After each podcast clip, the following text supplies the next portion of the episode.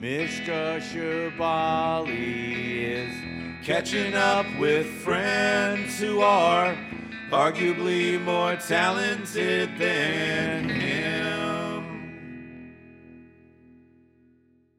Hey, hi, hello. What's up, gang? Uh, this is Mishka Shubaly. Hopefully, you. Hopefully, that's not a surprise to you and that you're in the right place. I'm going to try to record little sort of headers up front before the episodes now because now I understand why people do that. Um, great episode today with Luisa Diez, um, who is actually the first person I think I'm interviewing who's not um, an old friend, but. Uh, but actually somebody I'm a fan of. Um, before I get into that, I just want to tackle a little bit uh, where I've been, what I've been up to. I just got back from LA, uh, where uh, they held the funeral service for my my friend, my mentor, my musical hero, Mark Lanegan. Um, I feel uh, exhausted and shell shocked from the experience, and also uh, a lot better. I sort of forgot why we do that necessary ritual of funerals because I usually skip them. But I had a um, just a weird experience I want to sort of address. Uh, I, I, went to the funeral feeling really weird and really self conscious um, that I didn't uh, belong there or that you know I'd sort of somehow. Uh, gotten the invite by mistake. Uh, imposter syndrome at a funeral is that's a really low, weird feeling.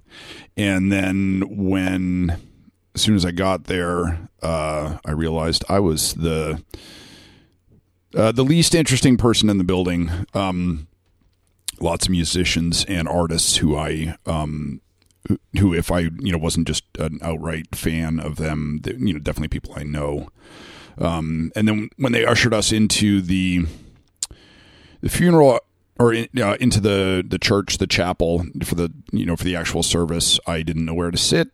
Um, sort of like the the lunchroom at a new school, and uh, I so I just sort of sat somewhere randomly, and then. Um, uh, my friend Ben Schaefer and a woman who runs the Lanegan fan site sat next to me on my left, and then another guy came over to sit next to me on my right, and that man's name was Slash.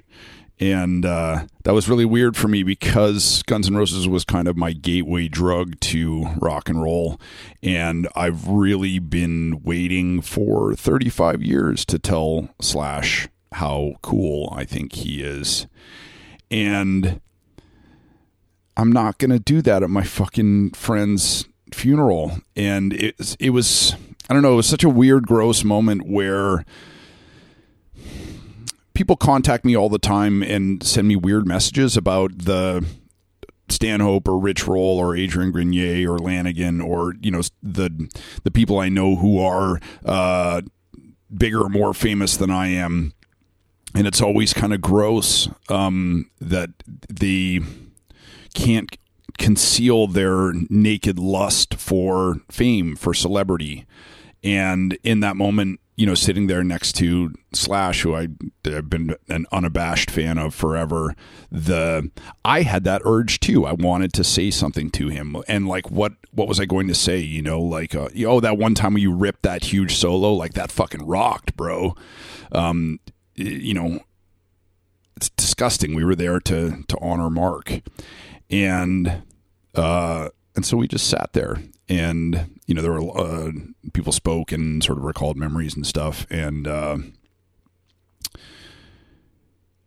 i don't know. I, it's weird because i did the right thing. Um, and then the there was one moment where somebody was talking about what a dick lanegan could be and slash and i laughed at the same time. And i felt felt okay that I'd like done the right thing that um rather than me like prostrate myself before this celebrity who's had a million other people do that to him before in his life and cares nothing for it the um by just keeping my mouth shut and conducting myself with dignity and honoring our friend the I got to have sort of a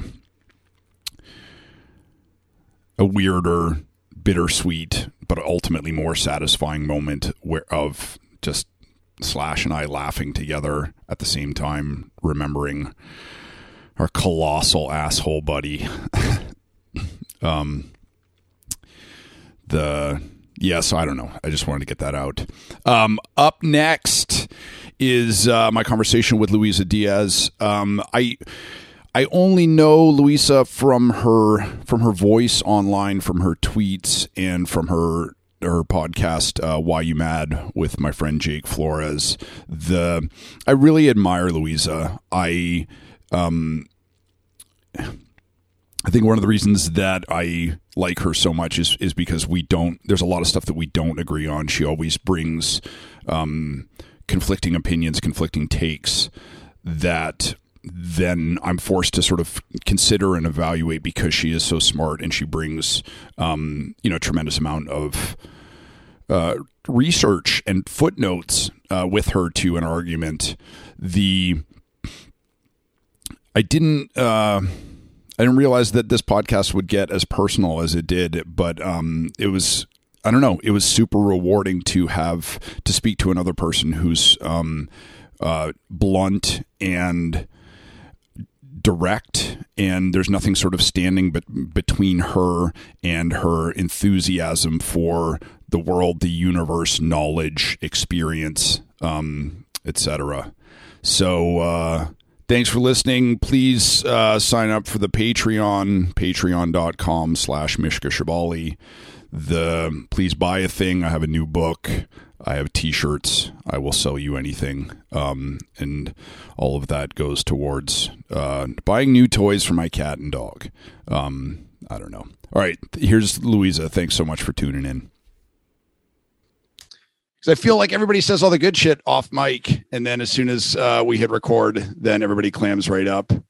The um, I agree, good shit get gets said off mic, but I don't climb up. I've got the opposite problem. Afterwards, I'm always like, oh fuck, I shouldn't have said that. but not that I didn't mean it, but that was probably mean. that kind of thing. The um, I gotta throw my headphones on here because I keep getting nagged about the audio quality. Um, the, Lucy too. Meet Mishka. Oh my god. The I've uh, I've heard this cat and uh, she's a You Mad regular. Yeah. The all right, my headphones aren't working. Um, fuck it, the train's going off the tracks already. Uh, welcome to uh, my not podcast in which we um, for the first time we are breaking from my format of uh, just hanging out with old friends and being like you know what have you been up to um, okay for the first time we uh, when i say uh, hello stranger i mean it i'm um, a new um, friend i'm a new friend well we'll see we'll see how this goes right I, the, I, will admit that uh, if you've been listening to why you mad lately i have been a bit combative uh, lately. you have been on a uh, tear. Yeah, and I don't think it's on purpose. Uh, but you know, I don't know. It's a movie I've been in. The um, but yeah, the we're we're not friends yet. I'm just a fan. The um, and that's why I wanted to have you on. The so welcome to the show, Luisa Diez. Um, she is a podcaster, an anthropologist, a writer, a hardcore comedy fan, but not a comic. Right. Um, I was uh, I was thinking about your bio today and stuff, and I was like, the we have fucking nothing in common. yeah, music is so uh you know, I feel pretty confident that I know at least a little bit about most things. And I'm confident, let's say, about like the music that I know that I like but I don't ever go toe to toe with music people because I know I don't know as much as you guys about music. And it's probably one of the few times that I just shut the fuck up and I listen because I'm like, I don't get it, man. I have no rhythm. I can't. I can't do I can't get it. I don't know. Music is really, really difficult for me in the way that I think people talk about math. It just doesn't square for me. But I love musicians because I love artists of all kinds. So I feel like I can make judgments or observations anthropologically about musicians, but I just cannot like have a conversation with you guys about music because then it'll be quite evident that I don't know shit. the um I, I'm actually super relieved to hear that because I was the, I mean, because what we're going to talk about today, I think, is uh, the many things um, where you know uh, so much more than I do. The, um, I want to dive into this with, um, this is like such a, uh, such a huge open question. Um, how did you get to be the way that you are? Um, you're you're you're very opinionated. You're very smart. You're incredibly well researched. The um, you're a fucking maniac in debates. The because you um, you say wild shit and then you fucking back it up. And the, I know Jake loves to call me an edge lord. I'm like, I'm not though. I'm I thought this thoroughly through. You're an edge lady. Mm-hmm, I'm an edge lady. Yeah. Um, well, you know, first of all, thank you for having me on because uh, I'm, I'm, excited to talk to you. I am a fan of yours as well. You sent me a T-shirt, which I proudly wear.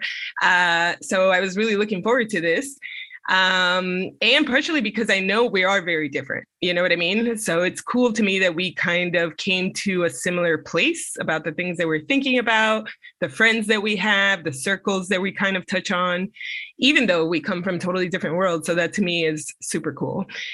Uh, but to answer your question, so you know what I I guess I'll get personal on this one because I have been the way I am for most of my life. I would say probably since I was like 12, right?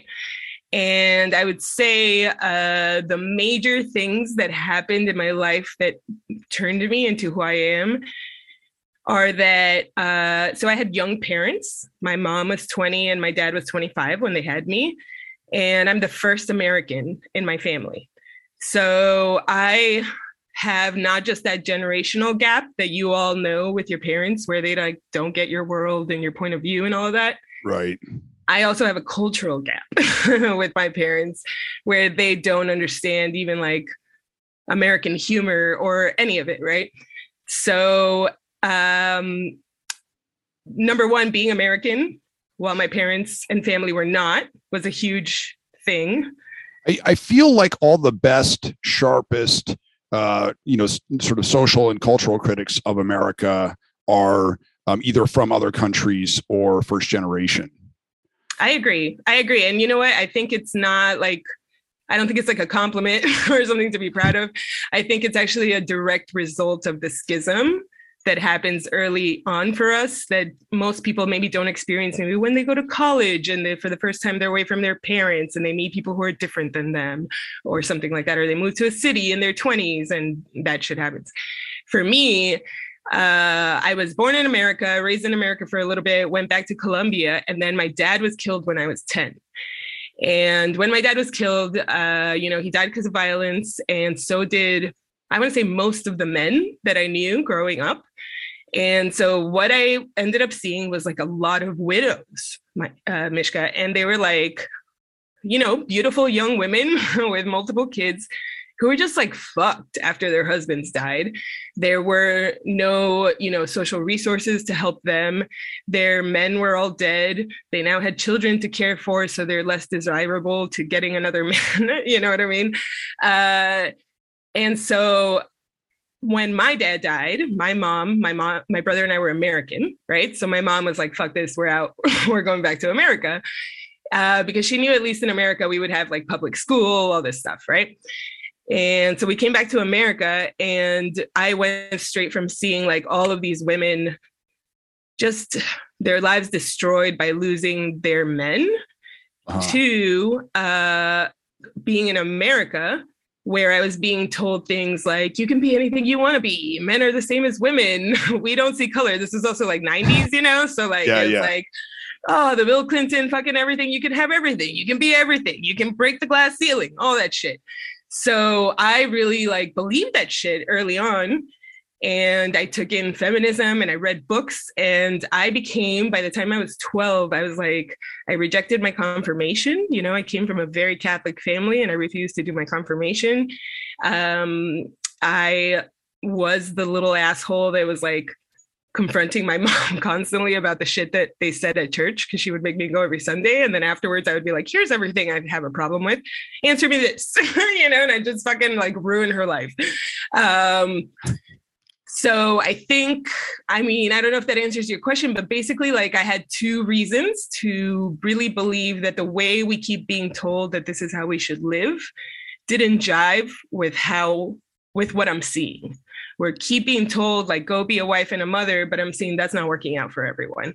We're being told like oh everybody's equal and everybody gets a chance to do whatever and i'm seeing that's not working out for everyone. Because at the same time when i moved to america and i'm hearing all of these narratives of equality i also for the first time ever met like i guess like a white trash person you know, like a very poor white person. Yeah. And then uh, I met for the first time, you know, like black kids who were who lived in uh, foster homes, and there was like multiple kids all living in a foster home, um, all kinds of situations and family arrangements. You know, the first time I met kids with gay parents, all of that was through public school, and I got to see that not everybody's treated the same, not everyone got all the same opportunities. So I think the fact that I I was presented with like conflicting ideologies and realities very early on just made me think that um, I should think about which ideologies to pick up and which uh, traditional rituals and behaviors to pick up and which not to pick up. And I don't think I'm 100% right or like I'm done. I just think I have to keep doing it forever. if that makes sense. Like an alcoholic, right? It's like every day I got to make sure to not try and fall into the, well, Christmas would be nice trap or whatever it may be. I, man, I had no idea that that's where, um, that was your sort of origin myth that was your you know because i mean there's so much there that i hear you talk about you know the um, that you push against motherhood as a defining element of being a woman the yeah. i mean in that story we see how parenthood um uh uh or or widowhood it it, it seems like a woman is subhuman the yeah. we, you know we have this um world where a woman uh, it doesn't or we're presented with this reality in which a woman doesn't achieve her true self until she has children. Uh, but if she has children out of a marriage, then she's uh, less of a human. The yeah. she's a liability. Um, and then the lack of social or welfare. Yeah, or even if she has them in marriage and her husband dies or they get divorced, yeah, then you know, I would say even now, young women joke about like it's fun to date a divorced dad and stuff like that, but nobody's really out there like trying to date a woman with kids except for like pedophiles, I feel like, and like uh you know, and people who don't want real commitment, quote unquote. So they're just like, oh, this is just like a quick thing. Um, and it's much harder for women with children to find love again. And then never mind if they actually like need a partner to survive financially. I'm uh I'm dating a woman who has a daughter. And cool. uh and thank you. It feels good to be a hero. You're not the, a hero, but it's cool that you get new experiences meeting a, a kid that's like half grown. How old is the kid? Uh, she's five. Oh, okay. The um, and I, uh, I mean, I'll be honest, it, it's fucking terrifying for me. The yeah. um, and you know, one of the one of the few things that I did right was to um, you know, to tell the woman on our first date that I was scared. You know, the um, and then I met her kid for the first time recently, and uh, my mom's redoing this like cr- fucked up, crusty old trailer that we found, and in the trailer we found this like huge box of crystals. So the the first thing that I did when I met um, when I met her daughter was to um, you know show her the box of crystals and be like, you get to pick one because I know Aww. that like for little girls, you know the the magic in crystals is uh unproven or suspect at best but for a little girl the, there's, well there's, it's a shiny rock so yes, who wouldn't the, want it yeah. i would want it and i don't believe in crystals but no i think that's really great and you know what i would tell you is uh, or what i have done when i've dated people with kids is you know um, of course you're nervous because you don't want to be a person who impacts this young person's life in a negative way that then they remember but I think that all we can do is like realize that uh, ultimately the responsibility of who is being exposed to the kid is the parents' responsibility, not ours, Yeah. right? Yep. But what is our responsibility is to make sure 100% that whenever you are around the kid, you are treating their mother or, or their parent correctly that you you know like by correctly i mean like with kindness and respect etc and um that you you know surprisingly talk to kids honestly and like an adult. Don't baby talk them. Uh that's not good for their development and it's not good for you to step into a role of like oh i'm parenting you or babying Yeah. you no we just met you know like we're gonna be pals so like if you ask me a question i'll answer your question to the best of my ability if we get into weird stuff like death or how babies are born or shit like that then you say like you know what i'm not sure let's ask your mom Yeah. you know like The um, so be a cool, respectful role model pal. And I think that's all that you can do. the the first time that we met, I was terrified because um because her daughter went after my cat, and my Mhm. cat's uh special needs, delicate little flower, and I was like, oh god, you know the um. But then we, I went by. I went for a hike with a friend uh, on Sunday, and then stopped by um, my girl's place, and she was feeling under the weather, and I sort of like stopped off there with my dog, and like we walked in the door, and her daughter immediately threw like a plastic lei over Sadie's neck, and then they like Mhm. ran out to her treehouse, and Sadie climbed the ladder right into her treehouse, and then she was Uh-huh. like, she had some salt and vinegar chips, and she was like, "These are my favorite. Do you want some?" And I was like, "They're my favorite too." You know, so I was like, uh, you know, the I don't know, the first day was weird, and then the second day, I, I feel like I killed it. The so I don't know. We'll see what the third the third time that we hang out what that brings. Yeah, no, that sounds good. Meet her on her level. Uh, you know, keep it appropriate, but not dumbed down. And as soon as anything weird gets asked or happens, you just be like, "We got to get your mom. Let's ask your mom what she thinks," and then put it on the mom.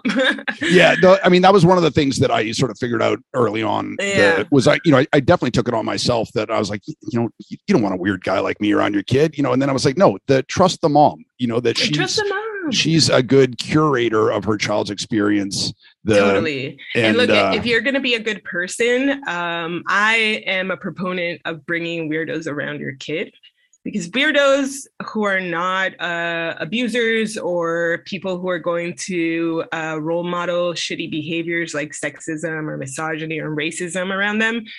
Then, otherwise, if you're like an artsy weirdo with weird ideas and politics and good stuff that the mom approves of, then uh, I I don't know. I really believe it takes a village, and you you actually relieve relieve the parents of some responsibility by being another adult role model figure around the kid.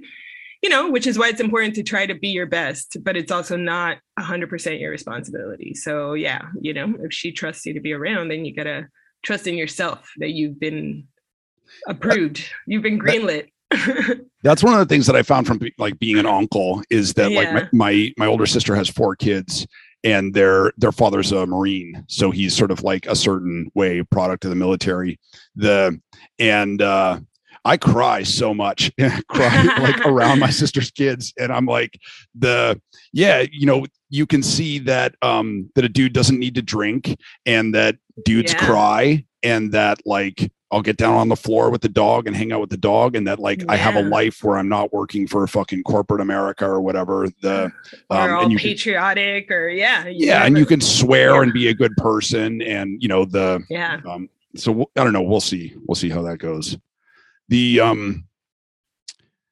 One of the things that I and and you know this is sort of like thrust into higher relief now that I know sort of your origin story is that um you're still deeply passionate about all this shit. You um you haven't given in to like cynicism or bitterness or hopelessness or that you had a great line the other day about uh you know swinging between uh, hubris and despair and I was like that's what my dog does too. she's like she's only ever 100% happy or 100% bummed out. The but um I don't know how do you not like stop caring? How do you not give up?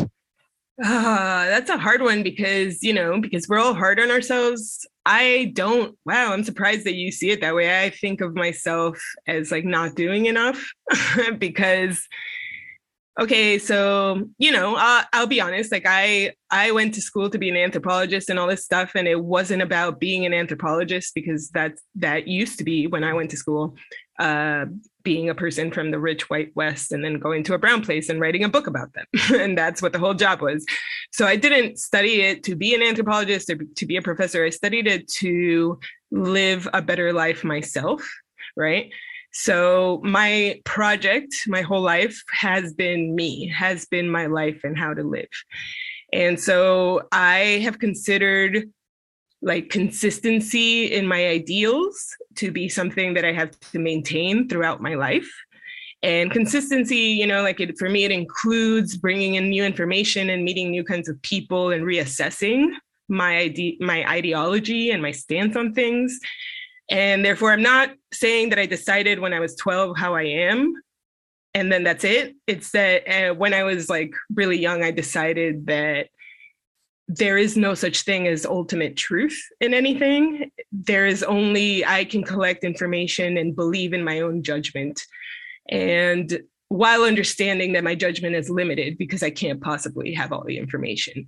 Right. So I have committed to that and I'm proud of myself, you know, like especially I turned 40 this year. And uh, it's really funny, Mishka, because, you know, you've heard some of my background, but like the way I was raised was like super Catholic, Latina household. So I was raised to be a wife and a mom. And I have five degrees. and when I was like in my third degree or something like that, my mom just straight up said to my face, like, oh, you know, like, why are you still in school? You could have had two kids by now. you know, like, never mind that I don't have a husband. She's just like, you could have had two kids by now. So while I had like white friends and even brown friends with like moms, they were like, why aren't you more like your friend Luis? my mom was like, ah, she's wasting her time with all this bullshit instead of having babies. And uh, I, so I just heard for my whole life, like, you're just saying that because you're young. You don't really mean that. You'll change your mind when you get older. And then as I got older, it was like, you better change your mind before you regret it, you know, like that kind of shit. And I got to be 40 and I am still really happy with my choices and really happy that I stuck by my ideals and the which the ideals not being oh i won't get married and not have babies the ideals being i will never do those things because someone else tells me that i should or expects me to and so far in my whole life i haven't desired it myself so I did the right thing, and everyone who told me I was wrong was wrong, and it feels really fucking good. And I had one time a few years ago, my mom one day suddenly just said to me out of nowhere, we were just hanging out, and she said to me, um, you know, I just want to tell you, I'm really proud of you because you've lived the kind of life I didn't even know was possible. And I straight up cried, Mishka, like in the way that you would yeah. probably cry over this. because, you know, I had lived most of my life with the idea that I will never have my parents' acceptance. My dad, because he's dead, and even if he was alive, he would not love what I'm doing. and my mom is never going to love what I'm doing. And I just grew up understanding. So, like, I even didn't get people who are obsessed with their parents' approval because I knew from age 12 that I would never have it. And so I just moved on and I moved my moved on to live my life another way. And then fucking I'm like 37 or something. And my mom came around to realize that, yeah, dude, I am the first woman in my entire family tree that had the actual option of whether or not to be a mother. And that seems like, oh, whatever, you're missing out on a great thing. But I think you don't see that I really, I really believe that every sacrifice in my family lineage led to me having the option to live my life like a gallivanting gay man who gets to travel the world and be educated and have weird friends and fucking visit other people's kids and whatever. You know what I mean? So I am proud and happy that I held on to my beliefs and my ideals and I've been a consistent person. But I don't feel like I've done enough, um, I guess, in the world to. I did, I do have that nihilist Gen X side of me. You know, I'm slightly younger than Gen X, but slightly older than millennials. So I do have the millennial thing of like, I believe in myself and everything I deserve. but I have the Gen X thing where I kind of don't think that it's fixable and nobody's going to listen to me. and we can't do anything about it because everybody's pretending everything's great. And I'm like, look at all these fucking problems, right? So I do often go into a very negative nihilist side of things. I think it's why I am off the cuff, off the cuff, like crude, you know, is because I almost don't think that my words matter often because it won't change anything. Um, I, I disagree. I know, yeah. and I off, I disagree too, but that's the hubris despair thing, right? Yeah. Where when you're feeling the hubris, you think like maybe I'll reach one person or some people. I, I mean, I, I, have to tell you on a personal yeah. level, the the like the discourse that you've had with Jake over the last. I know I'm a, like a late um a, a, late listener to the podcast but the you know the discourse you've had with jake has um i'll listen to a podcast and then think about it for four days the it's been um alternately uh, comforting and agonizing uh, for me. You know, to, for me to, too. to, to uh, you know, to listen to some of the podcasts and you know where you guys are presenting, you know, sort of a an in depth, measured critique of something, and I listen, you know, listen to it, and I'm like, I'm every one of those things. Mm-hmm. You know, the like the um I, I, watch Euphoria and imagine myself to be Rue, and I'm closer to fucking uh, Cal. You know, like ah, you know the yeah. um, the but I, I think what you're describing here is that from age 12 you made a decision to continually interrogate um, yourself. And the and and you made a decision to or, or, you saw a means of improving the world or or rolling the ball forward for humanity by investing in yourself which to me is such a fascinating thing you know this, this sort of the idea of like benevolent selfishness where um, the you are a person in the world if you can make that person's life better in a meaningful way then it counts as doing good. You don't have to do a, a fucking charity fun run or the um you know other sort of performative um altruism that you can just try to um live a courageous life. And and that will make a difference. Am I reading that correctly?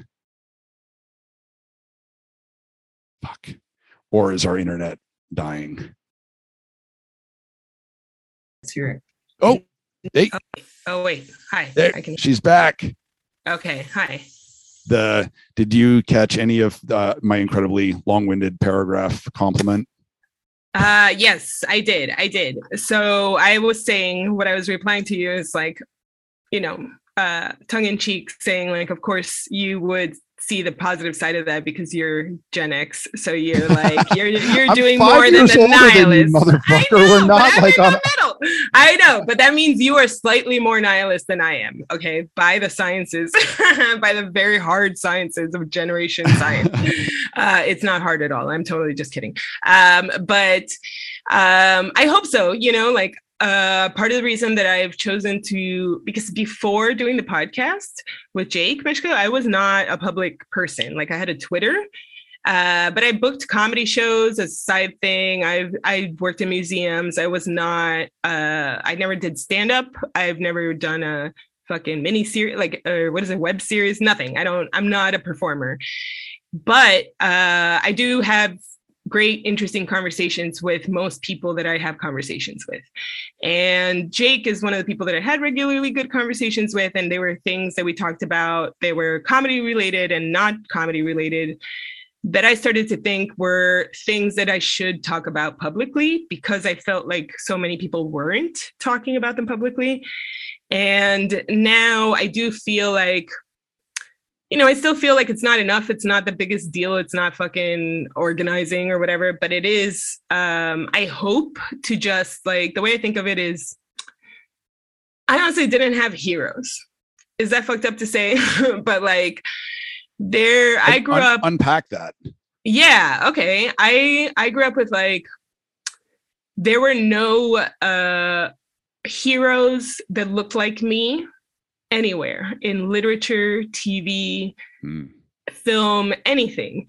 And I don't mean just look like me physically or like my race, but I mean like, for example, uh, up until Buffy the Vampire Slayer, the series, I never saw a woman hero who was not a hero because she had been raped or because she was defending her children or because her whole village had been, been burned down. You know what I mean? Like, literally every woman hero that came before Buffy the Vampire Slayer that I've seen, that I got to see as a child, uh, was based on that, based on the tropes of like a woman's humanity only exists in the sense of her as a mother, a wife, or a sexual object.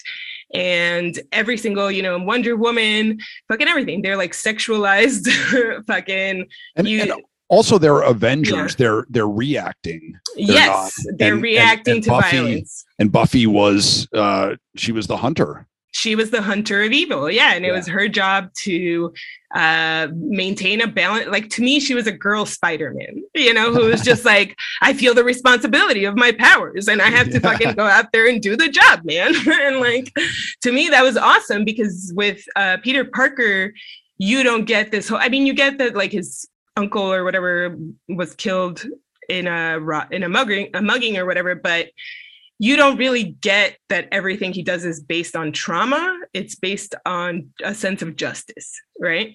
And buffy also experienced some traumas but her drive as a hero was not based on her trauma. It was based on her sense of justice.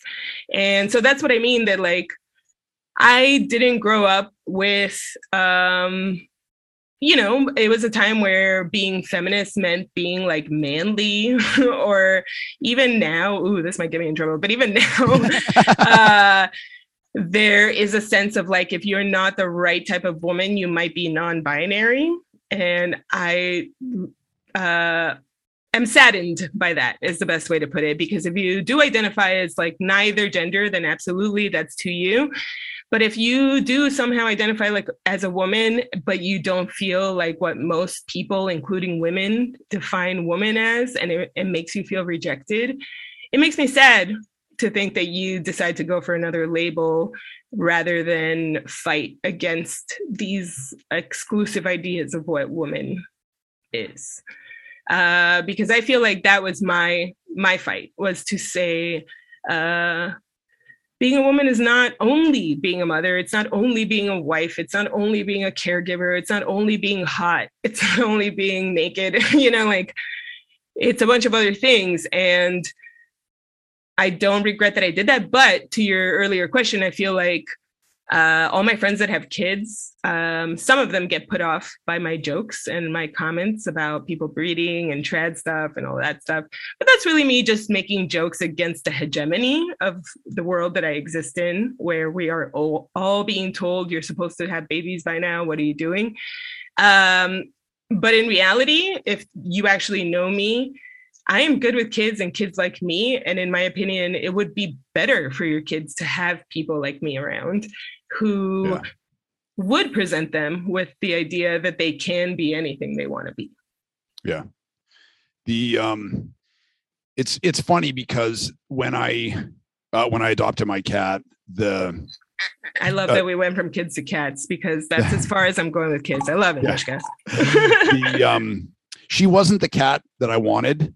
Um, me too. Oh my god, tell me about this. Okay, go on. When go on. when um my girlfriend at the time and I went to the animal shelter and I found this like little tabby cat who was just like so perfect. She was so beautiful and so laid back and so chill. And then I was like, you know, I sort of made up my mind that night. Okay, okay, that's the cat. We'll go back and get her. And we went back and she was gone.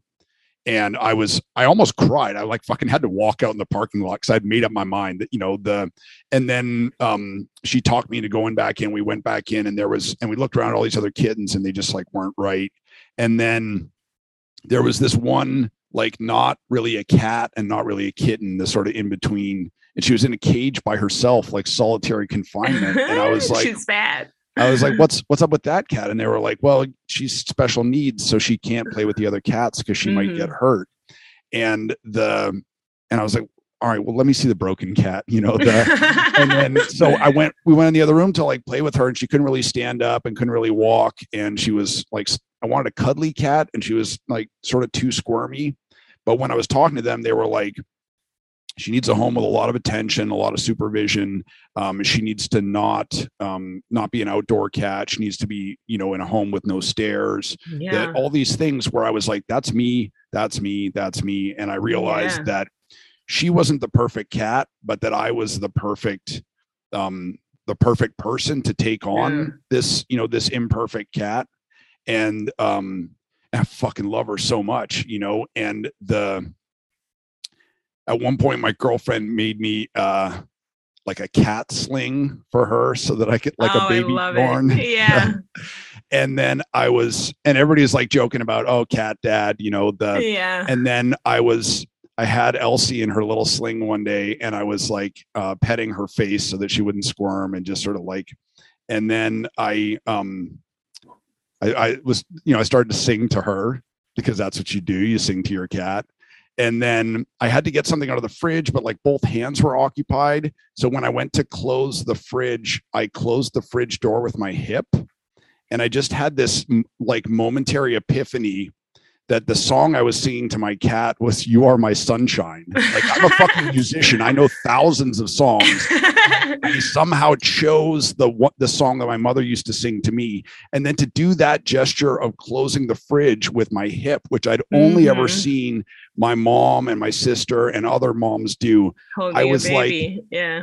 I'm not a cat dad. I'm a fucking cat mom.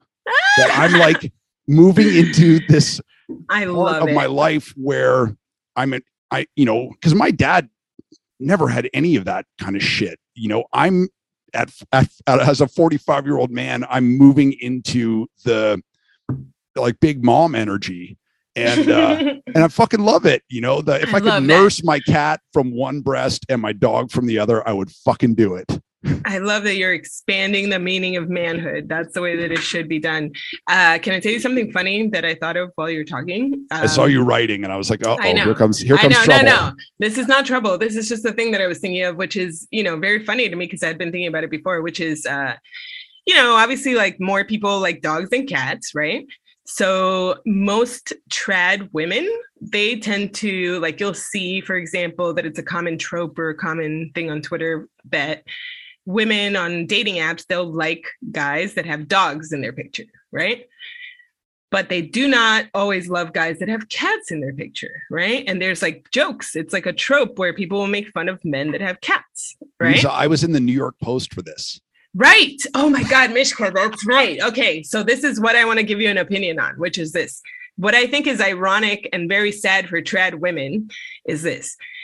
Um, trad women, they like dudes who like dogs, right? And I know that you're a dog and cat guy, so that's an exception. But for now, we're going to categorize you as a cat guy. That's that's my working uh, definition of polyamory. Yes, exactly. That works. That works because it puts you in a weird category. But usually, uh, trad women are attracted to uh, men who have a dog, right? And what's funny is that they think of the man who has a dog as being like warm and loving and all this stuff. But it's like a dog is a very friendly creature that likes most people. So it's kind of slutty in a way.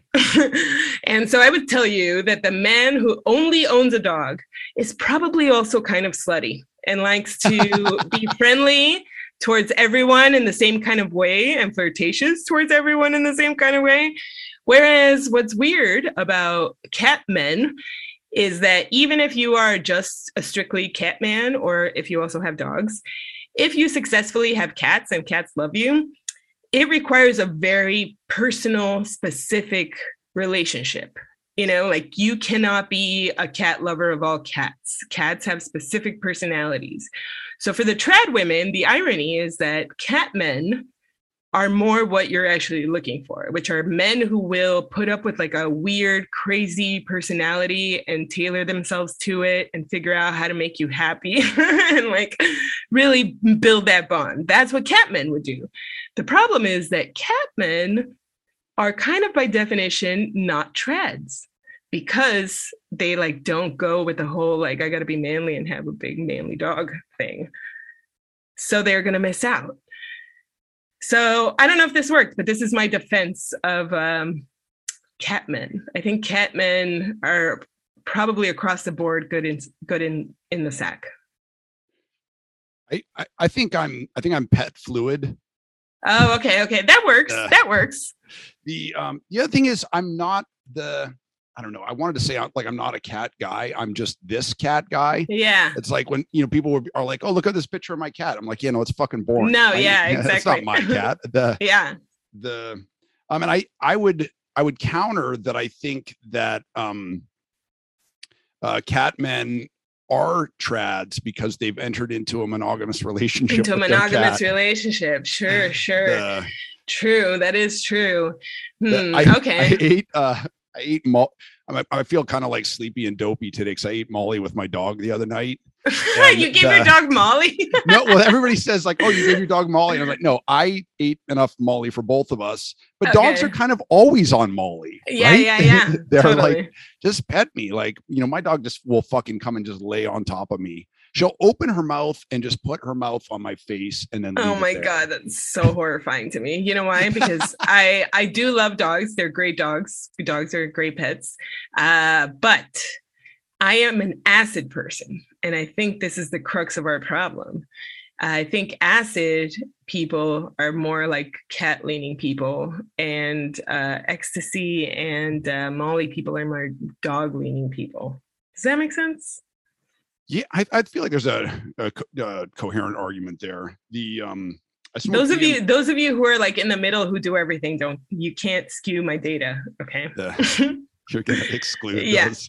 yeah i'm gonna Uh, exclude you with the cats and the dogs and the acid and the molly The- I, I smoked DMT one time with um with my cat in the room, Mhm. and usually I just you know keep my eyes closed because then you can sort of you know disappear into the ether. But I had my eyes open and I was watching my cat, and she's like calico, and I just watched the her different colors like flicker through her body, like she Yeah. was um you know she was sort of a, a a flame or something, and she just looked at me, and it, I felt like she was sort of like, "What are you doing?" Well, it, no, you silly guy. You know the that she had sort of uh, kindly judgmental eyes. yeah they know what you're going through Yeah.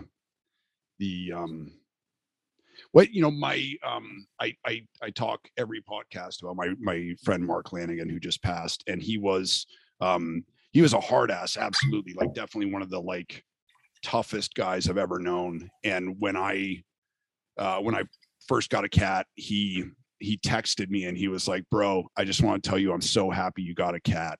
Real men love cats too yeah and that was uh i don't know it was such it was such an affirmation for me the you know because the because it was pushing back on the whole like dudes with dogs narrative. Yeah. The- and also the um you know the the subtext is that um real men are tender real yes you know that exactly. nurturing is not a, a it's not a exclusively feminine trait that like yeah. real men nurture too. I'm gonna put that on a bumper sticker on the back of my fucking truck.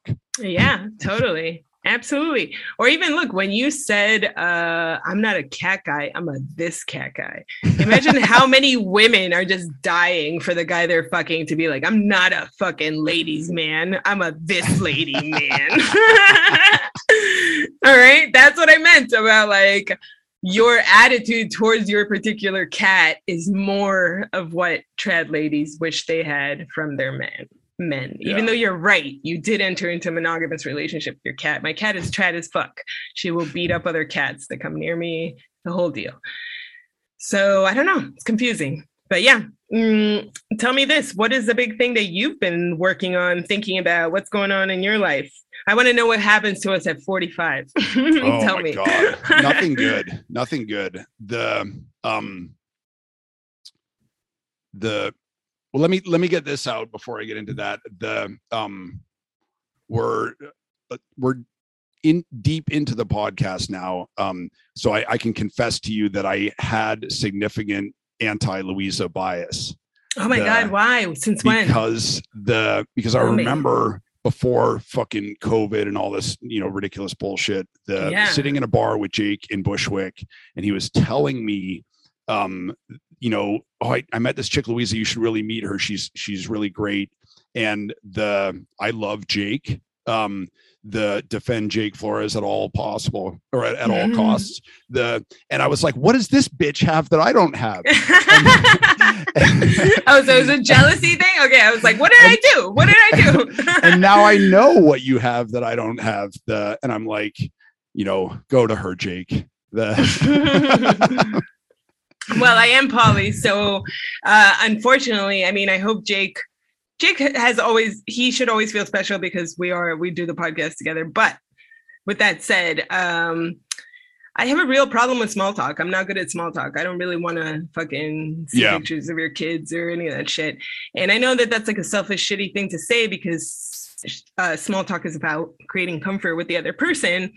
But I am, I don't know, I like to get straight to things and get to things that matter to me. And um, I have my boundaries well defined. And so I expect other people to define their boundaries. Like if you don't want to talk to death about me, I mean, about death to me, then when I bring it up, you should be able to say, like, uh, I don't really want to talk about this right now. I'm going to go talk to someone else and like walk away. you know what I mean?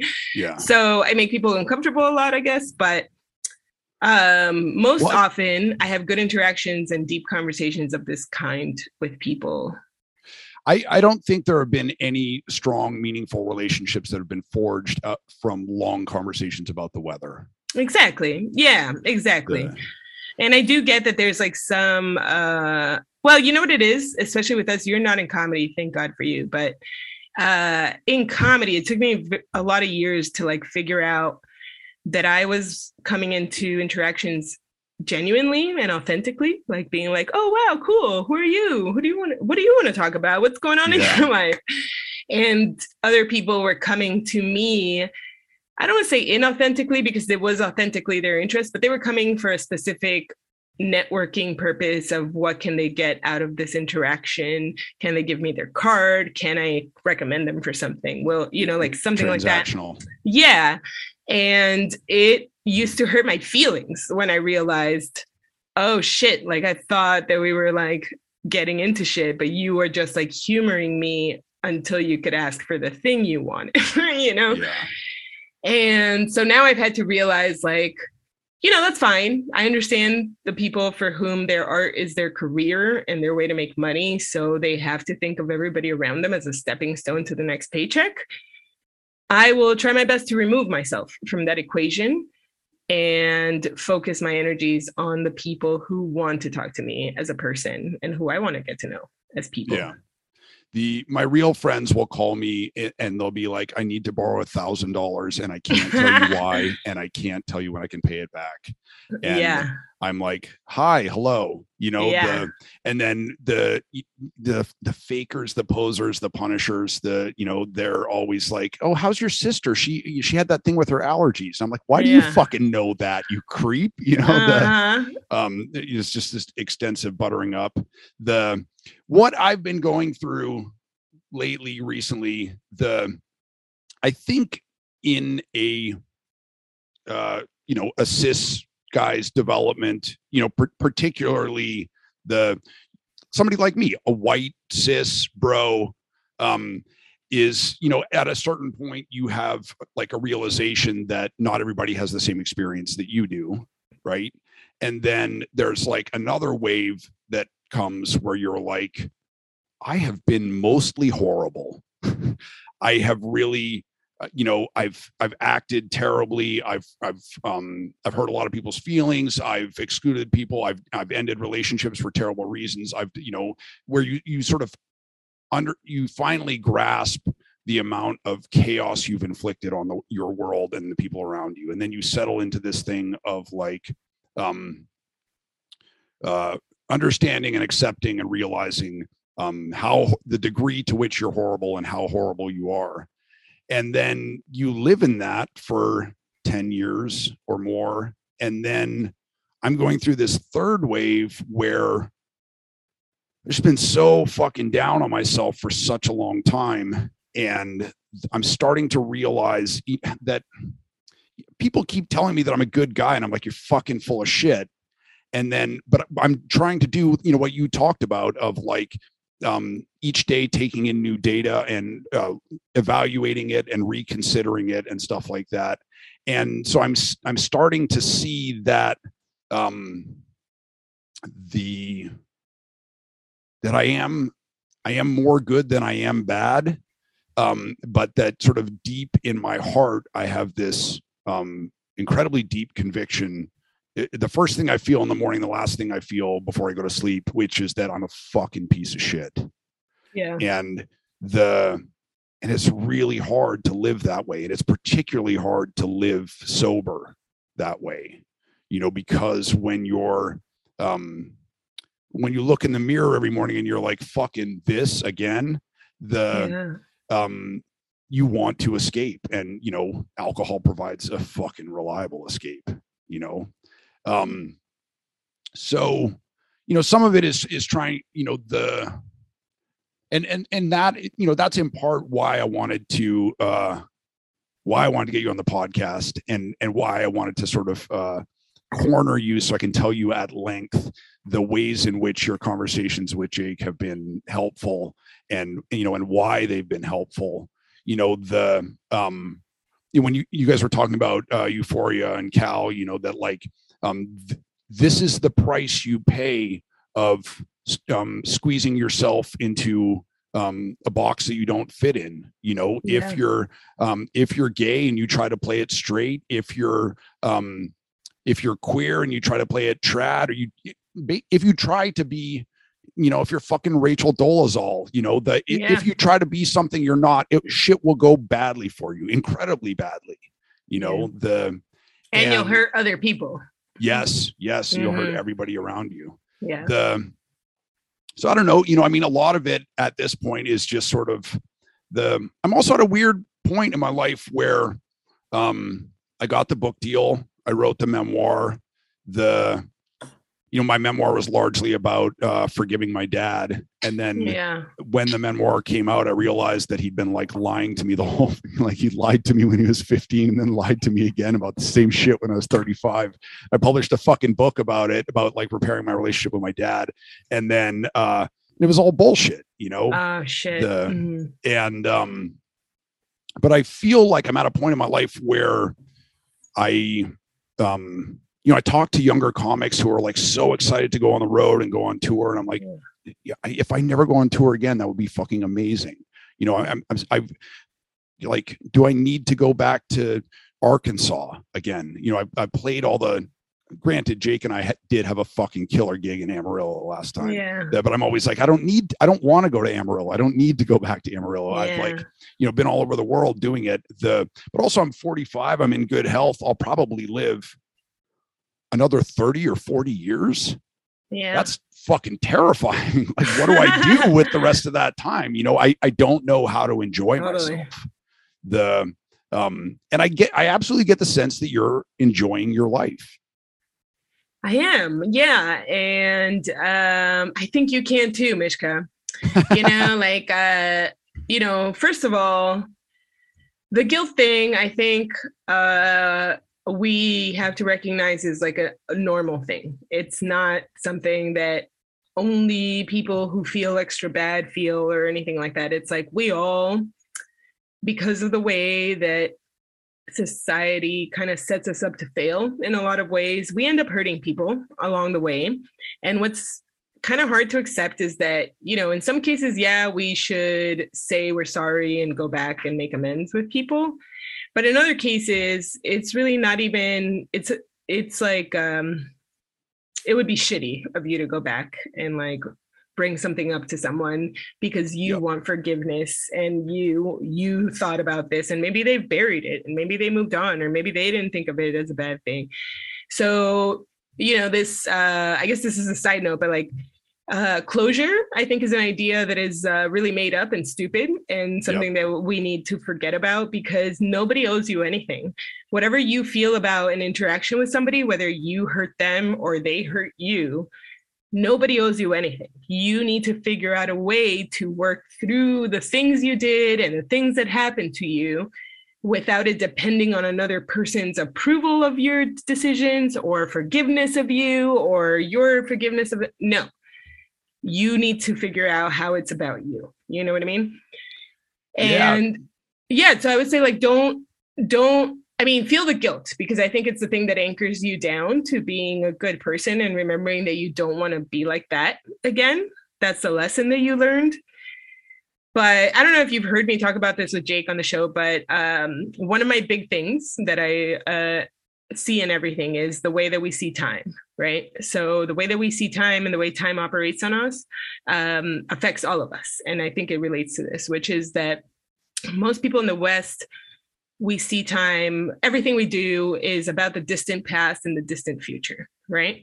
So either it's about where I came from and what I did in the past and what I'm supposed to be for all the people I represent. So all that distant past shit is shit you carry on your shoulders that is like a weight of like, uh, this will define all my decisions, right? And then the second thing that defines all our decisions is the distant future. My five year plan, my 10 year plan, what I'm supposed to be, all the people I have to take care of in the future, everything that my family sacrificed so that I could be X, Y, and Z. And what that does is evacuate the present of any meaning or importance so that we stop thinking about am I happy today? Do I enjoy the people around me today? Do I like myself today? Am I do I am I proud of my behaviors for the last 24 hours and in this moment? And instead, we just um, kind of like assign every behavior and every decision to it was either in in the context of I'm trying to achieve my future or I'm trying to alleviate my past. And that makes it okay. And the truth is, it doesn't. It doesn't. If you in the present are hurting someone to alleviate your past or achieve your future, that is shitty and is not something you should do.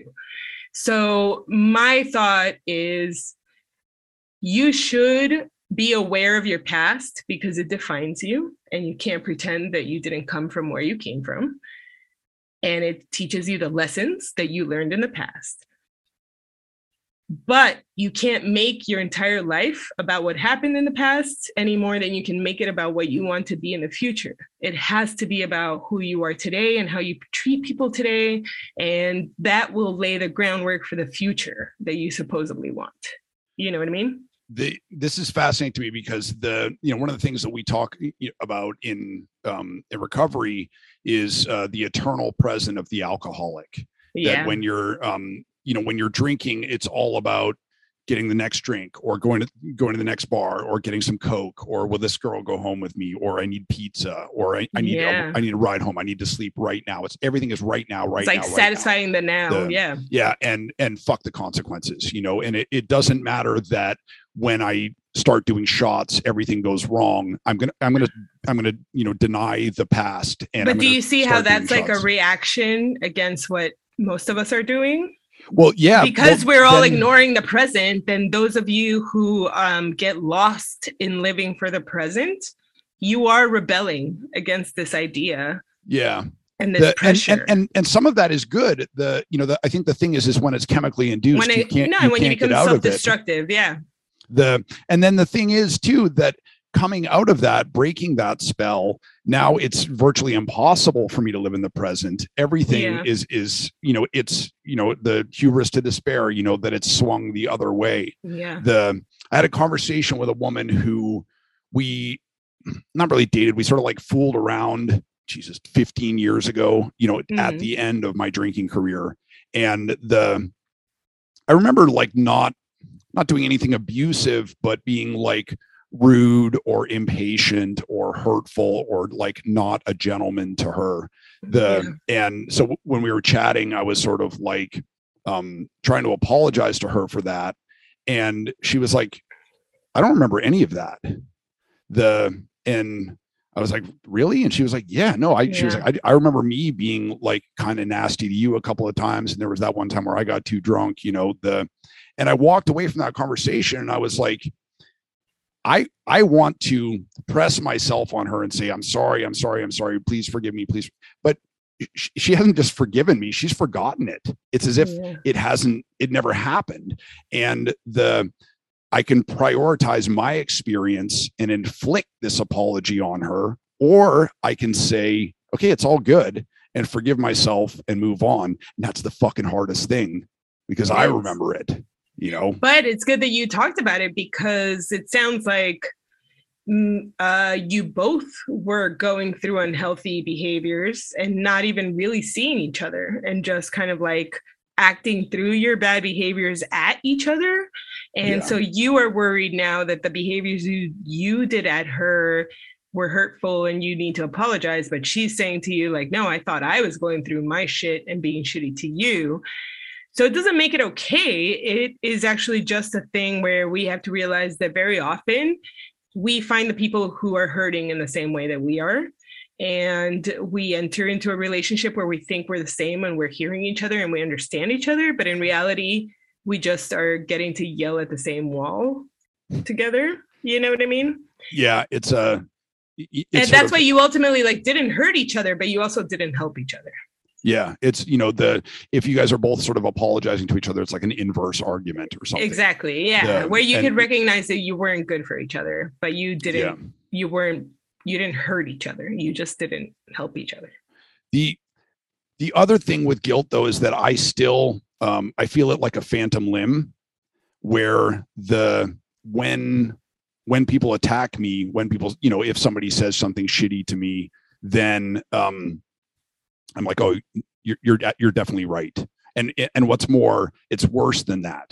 You know, I and I had somebody attack me the other day and you know sort of you know he gave a laundry list of like oh that this was fucked up this was fucked up this was fucked up and i was like oh my god you're right and then he did something that would just was sort of like beyond the pale you know that like really made me freak out. And i was like wait you're attacking me. Like in this whole narrative you've left out the thing where your fucking car caught on fire and i like grabbed oscar my neighbor we sprinted down the street and like we put your your fucking car out while you stood you know 100 yards away. We were there 10 feet away Yeah. literally risking our lives to put your to put out the fucking fire you know? And then once i thought of that there were a bunch of instances where i was like oh wait you you sold me out as a friend at every opportunity.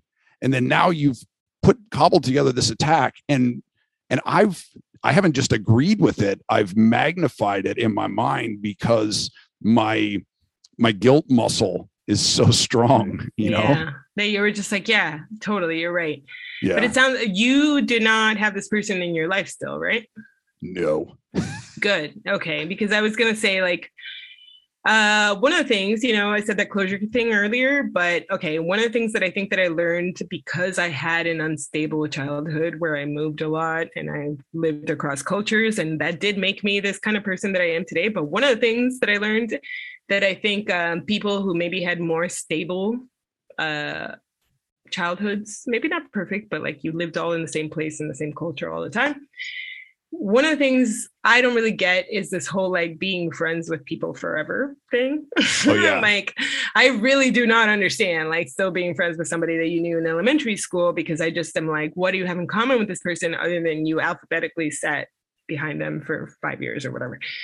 But um I say this to say that I think it's important to encourage people to leave friends behind. You know, like a lot of times we are friends with people, like I said earlier, where we have the same kind of hurt. And so we find each other and we inflict the same kind of hurt on each other.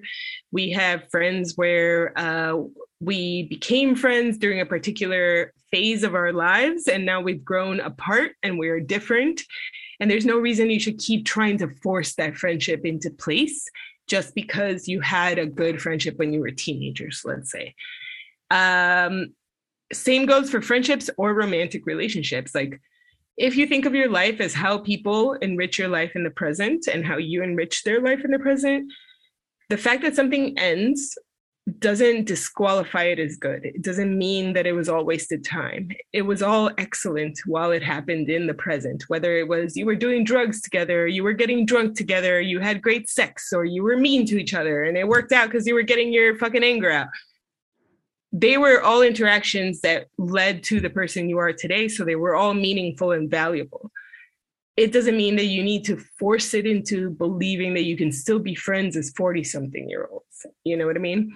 Well, Let I, it I- go. It's I totally fine. agree that uh, you know I think that sometimes it's like oh yeah we were at summer camp for three Yeah. weeks and then you fucking high five and be like man that was the best of times see you never you Yeah. know that like we completed our friendship we completed our relationship we checked all the boxes now it's time for us to both move on knowing that we did the thing you know Yeah. the yeah I'm all about ending relationships the um one I have to I have to touch on some of these questions that I've, I've written down the Tell me, yeah. um, one of the things that I found to be super pervasive in American culture is this outsider fantasy.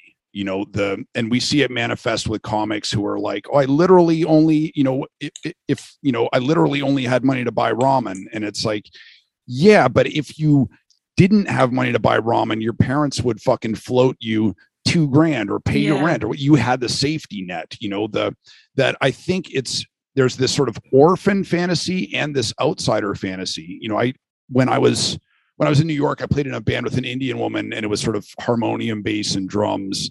This like sort of screaming punk rock, and we would play these shows in Ohio, and there would be the the sort of shirtless white bros with big muscles and backwards white baseball caps, like in the front row singing along. And I would like Mhm. when I was, you know, hitting them up to buy me shots after the show, I would be like, the no offense, but what do you see in this band? You know, the like where, you know, we're all fucking alcoholics and rejects and you know, the um what do you find it? And you know, one dude told me earnestly, he was like, Well, you know, I, I was always an outsider growing up because like everybody in my family liked football and I liked baseball. And I was like, Are you fucking the so there is this we all want to feel like we're Yeah. outsiders like we're we're We're the- orphans like yeah. we're underdogs. misunderstood Yeah. yeah the underdogs the um but you um literally an orphan in some regards the um or you know an uh, a cultural orphan in some ways you know in that you um you're you're colombian correct Yeah, but I'm not from here or from there. Yeah. yeah the- yeah. yeah i'm um the i was born in canada and then moved to the united states when i was eight. So like all my american friends are like bro you're american. And i'm like yeah. Until i say out and about and then you guys tell me i fucking talk funny. And like when trump was in office i was canadian as hell man. You know the um so i guess what's curious to me is that in many ways you know and and you know by being an outspoken socialist um and you know an advocate for non-traditional lifestyles um the you are an outsider but um talking to you and listening to your podcast and you know reading your tweets and shit like that the um i get you feel to me like you belong. The do you feel like you belong? Do you fe- feel like an outsider? The i, I mean i it's I mean, maybe it's not my call to make but i feel to me you feel it feels to me like you feel deeply seated in the human race very human that you belong Oof, definitely in the human race, absolutely. But that's weird because even before you said that last part, I was like, okay, yeah, I'm definitely an outsider. And to me, it goes back to what I was telling you about like uh, just realizing at a very young age that I would never have my parents' approval, right? It kind of like put me in a position where I realized I would never be in the center of anything. I would never be popular. I would never be the no, but it's it like didn't make me feel bad. You know what I mean? Like it I felt like I was a satellite to everything. And so by the time that I was like in America in middle school, I was like a little rocker kid, right? And I was like a weirdo, but I also uh, smoked cigarettes with the hip hop. No, I smoked I smoked cigarettes with the goth kids, and then I would like skip school with the hip hop kids who had like all the rims on their car. So it was like a um, satellite to multiple. I hung out with the football players, which in Miami, uh, the football players are not the jocks. The football players are the burnouts, because in Miami, the jocks are the soccer players, right? So the soccer player team is the fucking like we're so hot athletes. We go to state finals and all that shit. The football players are the guys that do acid and get drunk on the bus on the way to their like games or whatever. So I hung out with them. So I just always uh, cultivated a life of I never had interest in being in the center. I liked having like being able to peek over some shoulders and see what's going on and like make a few friends here and there. And I think, I guess what I'm trying to say is that I became comfortable with being an outside observer everywhere I go because I realized early on that I don't really belong anywhere. You know, when I go to Colombia, my cousins and like everybody is like, I dress different, I talk different they can i they can tell i'm american you know they want me to yeah. say things in english for them and then when i'm in america it's like oh where are you're from? Where are your parents from? You know like it's very clearly i'm not from here either. So i'm not from anywhere. And i've never felt the feeling of being from anywhere. I've never belonged. I don't even understand what that feels like. So i think i've just been confident about the fact that i don't need that I guess, and that actually I am very happy with my vantage point of being able to see multiple groups and see that like not no single group is a hegemony to me mm-hmm. or is the cool like I should be like this group. They're all equally not that strong because they're all just composed of some people who want to belong. Yeah, that I mean that makes a lot of sense to me. The um it's funny because you know the i started off thinking like oh we have nothing in common you know the but um my family is deeply catholic my grandmother had 17 children my mom mine was, had 14 yeah oh awesome the, yeah my mom was this was the second of uh you know those 17 kids you know so mm-hmm. i sort of mm-hmm. grew up i think i have six 67 cousins everybody has huge families got mm-hmm. married early you know the Same. Yeah. and i remember you know talking to and I figured out early on that there was nothing that I could ever do that would make my father happy. The, you know, the, again, the polarization, the hubris and despair. My mom would love me unconditionally, no matter what I did, and that my, um, that nothing would ever make my father happy. Nothing would ever yeah. be good enough. The, and then just um, figuring out that, um, you know, I, I left home when I was 15, started school, the and then my parent, you know, my family sort of fell apart. So I never had a place to return home to. Same. And yeah. that's that set absolutely set me free. That I could go anywhere. That's a big deal, Mishka, because you know, one of the, okay, so you were asking me about this like um play this play acting thing that some rich kids do i guess yeah, sort of yeah. is what you were getting at orphan cosplay think, yeah yeah and i think what it is is that you know, it's not to deny all these people who want to be artists that they went through some difficult times trying to be artists. I understand.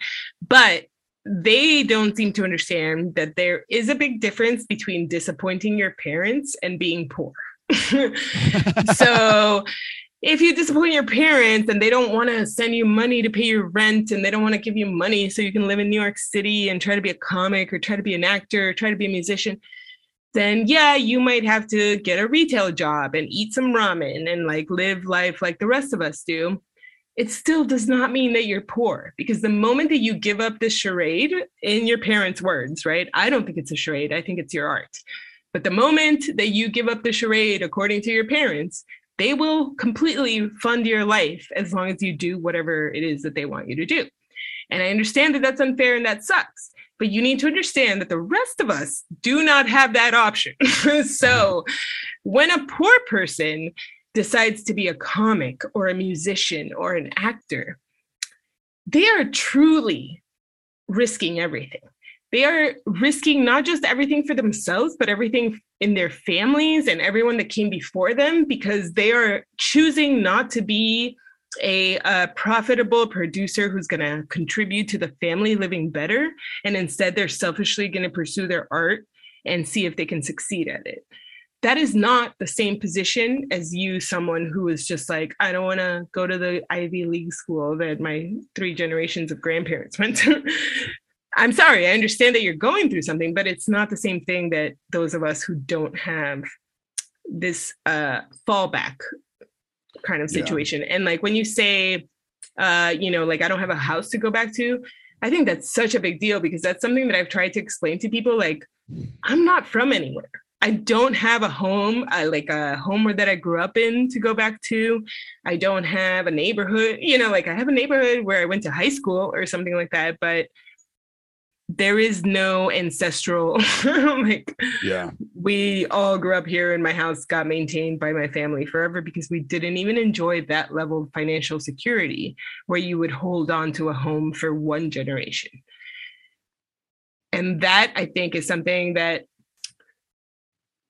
is a signifier of how much like race um nationality nothing else is equal to class living Yeah. through the situation of like homelessness with your parents which i've gone through or uh even like i went through the situation of um tell me if you've ever had to do this mishka where like the landlord is coming to knock on the door to ask for the rent and your parents are making you answer the door and lie and be like no my mom's not here just come back tomorrow yeah so you learn from a young age to deal with the bureaucracy of shit because you might be homeless if you don't help your family out with like do a lie here and there do a little crying you know like whatever you gotta do I It's never had the that. same situation I never had that until I moved to New York. The I do remember my mom and my sister were renting a one bedroom apartment in Colorado and um the my sister would sleep on the couch and my mom would sleep in the bedroom. And then um when it rained the roof leaked so bad. So i was Mhm. staying there with them so i was sleeping on the floor. And then when it rained the roof leaked so bad that we literally took out every pot and had them like all around the apartment. Yeah. i mean it was like eight of them. And the we just like lay there laughing and that, yeah that was like that was one instance where i i absolutely felt like i belonged you know Yeah, that like you know totally. like it's the three of us and like fuck all y'all you know Same. I had it was me, my mom, and my brother. And I think uh, after my dad died in elementary school in Miami, we had a fucking like a fuck- like 1990 Jetta, and it leaked. The roof leaked. So when it rained, we had to wake up earlier than the school time because we had to like scoop the water out of the car to be able to like be driven to school. So that's that's what I'm saying. It's like uh it's the kind of experiences that taught me that it's not just about like uh, race or about gender or anything like that. It really is a class situation that we, or like it's a class solidarity that we have to find because there's a bunch of us who are living this kind of life where we are existing day by day. And then there are some other people who have some distant future goals. And so they choose to sacrifice the all of the legitimacy and uh, privilege that their distant past gives them to cosplay being like us. And it sucks because it's not the same. I, it doesn't mean that I don't respect your desire to be an artist, but you can't keep pretending that you are somehow living the same life as those of us who actually had to sacrifice a lot to go be different, you know? I I actually like um I feel bad for people who grew up with wealth and stability and security because my entire life, you know, or most of my life, I was able to cast my unhappiness as a product of being Society. poor, Yeah. working, you know, having to work constantly, never having enough money, having I remember like working at doing construction, working at Bloomingdale's and like riding the elevator with the shop girls. And they just looked at me like I was a fucking dumb construction worker. And I was like, Yeah. I have I have thoughts and dreams and I came here I came to New York to do a thing and this ain't it but like that doesn't mean I'm not human you know the and then now like I'm doing better than I have in my life the and it's as a result of you know working since I was fucking 11 and, and, it's the result being- of being authentically yourself mishka and that's what i think like rich rich kids don't have you know what i mean? Like yeah. this is why i can't feel bad for them is because they ultimately uh they wish they could maybe like do the things we do take the risks that we do and they try to but it's always with the idea that if they fail they won't really fail they can always go back to i'll go do this which is almost like we are bungee jumping or like we're jumping off a bridge and they are jumping off with a harness on you get me yeah so yeah I was going even to say a trampoline Yeah, you, know? or a trampoline. you can't yeah. fail on a trampoline Exactly. So like you might have good form, but you didn't take the risks that the other people took. And that's fucking fine and it's fine. You don't i guess what i would say is like you don't have to pretend that you're going through what we're going through. You can acknowledge that you had all of these other privileges and benefits that allowed you to be the artist that you are today. As long as you don't pull the ladder up behind you and you do the best that you can to give access to other people then that's fine. It's fine to have privilege. It's weird to pretend that you live the same life as a poor person trying to be an artist yeah. It's yeah it's like uh poor face. Yeah exactly exactly. The um luisa i we could talk all night and i i don't doubt that by after another two hours we'll have solved all the world's problems. The, we probably um, will make them worse actually. yeah, that too. The um give me your plugs. The what are you doing? Where can people hear you know more of your stuff? How can they support you? The i uh I love your brain, even when you're yelling at my friend Jake, and I'm so traumatized because mom and dad are fighting. I do feel I, bad when I yell at Jake. Uh. I um I I love your um your intellect and your courage and the you know and that you do you you don't give a fuck because you give a fuck so much. You care so much about um, what is the right answer here? What is the what is the truth that you don't care if you piss people off or hurt their feelings or whatever? I think that's so fucking admirable. But where where can people find you? How can we support you?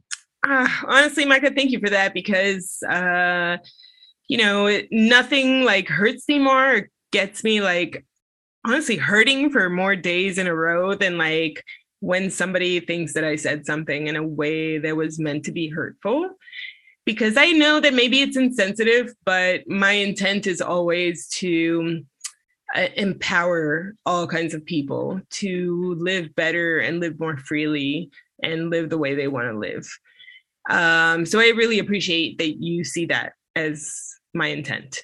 Uh, but as far as plugs, I don't have anything. I just do Why You Mad Pod uh, on Twitter, on or you can email us at whyumadpod at gmail.com. Find it. It's a podcast that I do with a comedian named Jake Flores, friend of Mishka's, wonderful guy. Uh, we talk about comedy, all the stuff we talked about with Mishka today, and lots of other random shit that make us mad. So listen to that. And then, um, oh, I'm starting a comedy show, Mishka.